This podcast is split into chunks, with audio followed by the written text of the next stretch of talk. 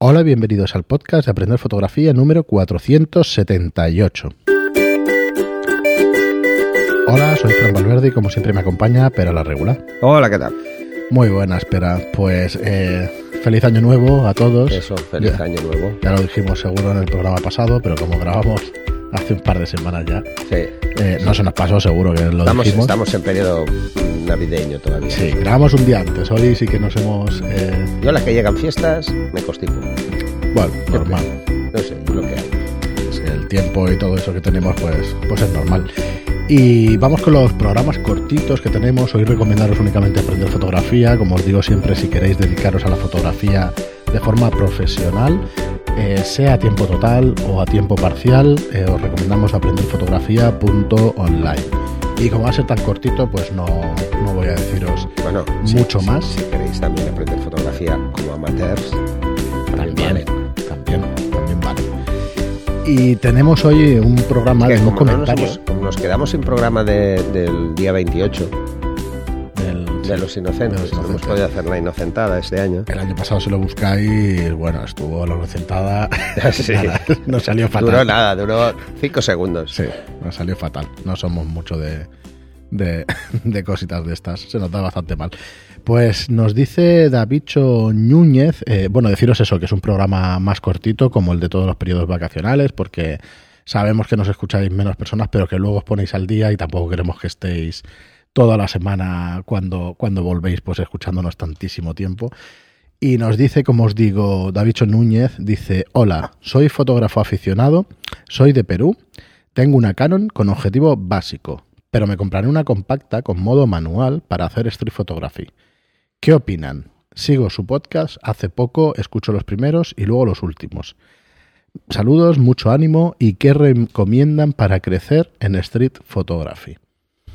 Bueno, A ver, mm, te diría que una compacta depende. Es que, a ver, ¿qué entiendes por compacta? Si entiendes como compacta una Leica, te diría, oye, vas de coña. sí, Perfecto, vamos. sí. O cualquier cámara mirrorless, mm, eh, que bueno, que está muy bien. Ahora, el concepto compacta es más un concepto pensado pues para las cámaras muy sencillas, ¿eh? Es como las Pocket que había antes cuando en químico, que eran cámaras, pues nada, casi de que te- sabes que te van a durar nada, muy poco. Al final duran muy poco, ¿eh? No sé por qué. Hay gente que le dura más, pero si les haces un uso medianamente intensivo, Las compactas, es que solo por materiales ya... no, no duran nada. O sea, yo, la única que me duró un poco más fue una Pentax, Hmm. eh, que me gustaba porque la podía meter dentro de un paquete de tabaco. Esto creo que lo he explicado alguna vez. Paquete de tabaco, lo, quitas el tabaco, mete y cabía no. perfecto. Hace ya muchos años.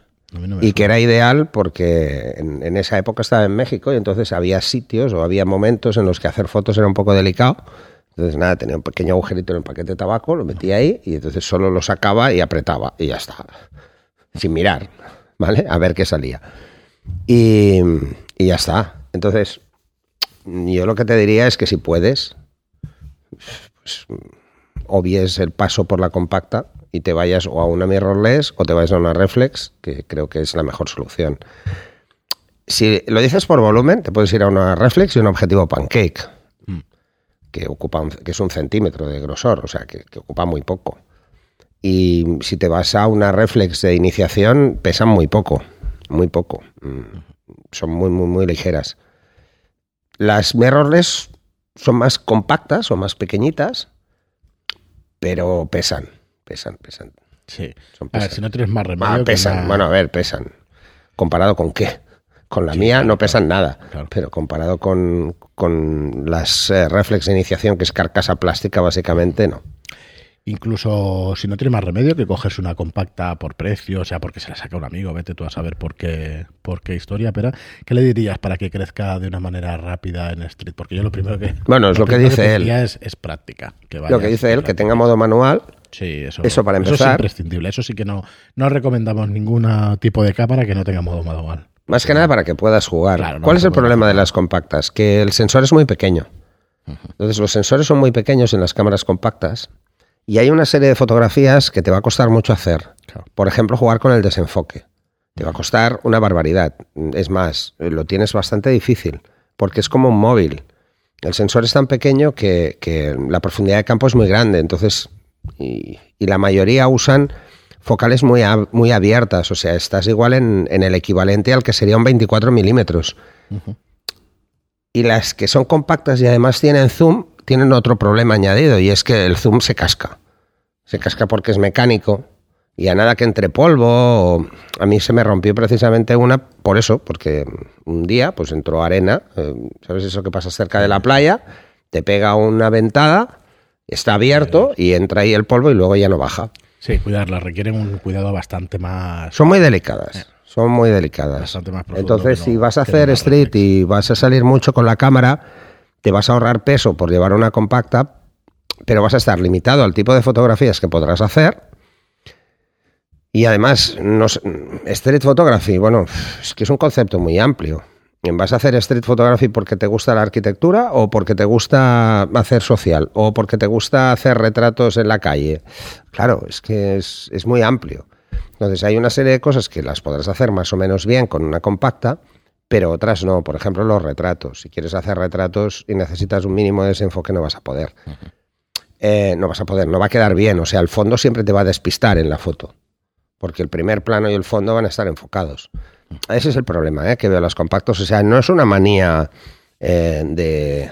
No es No. una manía pijera de esto de decir, no, no, es que te tienes que comprar un super camarón, porque si no, esto no, no, no cuadra. No, no, no es por eso, es porque tiene ventajas que es solo el peso. Es la única ventaja que tiene. Peso Yo y precio. He tenido alguna de estas tipo compactas, tipo, ¿te acuerdas de que empezó con la G5? Igual empezó con la G1, pero ya vi la G5, la G10, la G11, creo que se llaman así, de Canon y eso, que ya son compactas avanzadas. Están muy bien, tienes controles manuales de todo tipo. Eh, en el tema de funciones y controles son las mismas que una reflex, pero sigue teniendo el sensor igual de pequeño, aunque eran Pequeño. un poquito más grandes que, que las otras compactas. La recomiendo, sí, pero con las salvedades que está diciendo Opera, lo de la profundidad de campo sigue costando. No, el- es que es muy difícil. Claro, entonces la calidad de construcción está infinitamente mejor, pero claro, eh, hay otra cosa, que es una cámara que te vale, un modelo de estos ya te vale de 600 euros para arriba o de 500 para arriba. Por esos precios ya tienes una reflex. Además de tenéis que pensar una cosa que la gente no es consciente, ¿vale? Eh, te dicen, a ver, focal equivalente 24-200, por ejemplo, las que tienen zoom. Pero imaginaros que el, el- el zoom, o sea, perdón, el sensor es por dos, o sea, es... no es por dos, me refiero que es, mm, es la mitad de un full frame. ¿eh? Y ya es muy grande para una compacta, suelen ser más pequeños todavía. Pues claro, eh, estáis hablando que para tener 24 necesita tener igual 14 milímetros la focal. Entonces, ¿cuál es el problema de 14 milímetros? La profundidad de campo empieza a, a 20 centímetros. O sea, ahí ya está, o sea, enseguida estás en de hiperfocal. las aberraciones ¿no? que puedan No sé salir. ¿eh? O sea, he dicho 20 centímetros por decir algo, pero está muy cerca, porque está absolutamente muy cerca. Y luego, si te vas a 200, realmente lo que estás teniendo es eh, una focal equivalente a menos de 100 milímetros. Pero, claro, uf, muy justo, muy justo. Muy que en teoría con 200 podrías. Pero si te dice que es 24-100, ya está. Ahí ni, ni, eh, tienes la profundidad de campo de un 50 y tienes una apertura. Normalmente las aperturas de las cámaras compactas mm, suelen estar por encima de 2.8. O sea, no suelen estar por debajo. No, las que te digo, estas un poco más avanzadas, pero son mucho más caras y como Entonces digo, necesitan pues, más luz, hay que subir el ISO. Cuanto más pequeño es el sensor y más subes el ISO, más ruido térmico. Suelen tener mucho ruido térmico. Es como un móvil. Al final, o sea, es un móvil con más cosas. De Sí, hecho, no sé, ya te diría dirás, que, ver que si nos que han evolucionado mucho más las cámaras de los móviles sí, que las seguro, compactas. Muchísimo más. Móviles que compactas. Yo, yo vamos. estoy alucinando con, con las prestaciones Pues, de las pues, nuevas sale. cámaras de móvil. Sí. Que tampoco, ¿eh? O sea, no os ven... Porque es que estoy viendo cámaras de móvil de 50 megapíxeles con un sensor del tamaño de la uña del dedo meñique. Sí, las Ya. Xiaomi estas de 80 megapíxeles o de 90, ¿no lo has visto? Sí, sí, sí. Bueno, y el iPhone igual, o sea, tropecientos megapíxeles. O sea, yo estoy flipando. Bueno, lo que pasó en su día con las cámaras, pero que ni siquiera llegaron a esas barbaridades, pues mira. Es una guerra un Sí, poco es absurda. comercial, es ¿eh? comercial. Así que, pero es lo mismo, ¿eh? os va a pasar lo mismo. De hecho, fijaros lo que han hecho los fabricantes para intentar suplir el problema de la profundidad de campo, que es poner doble o triple objetivo. Sí. O sea, para jugar con eso.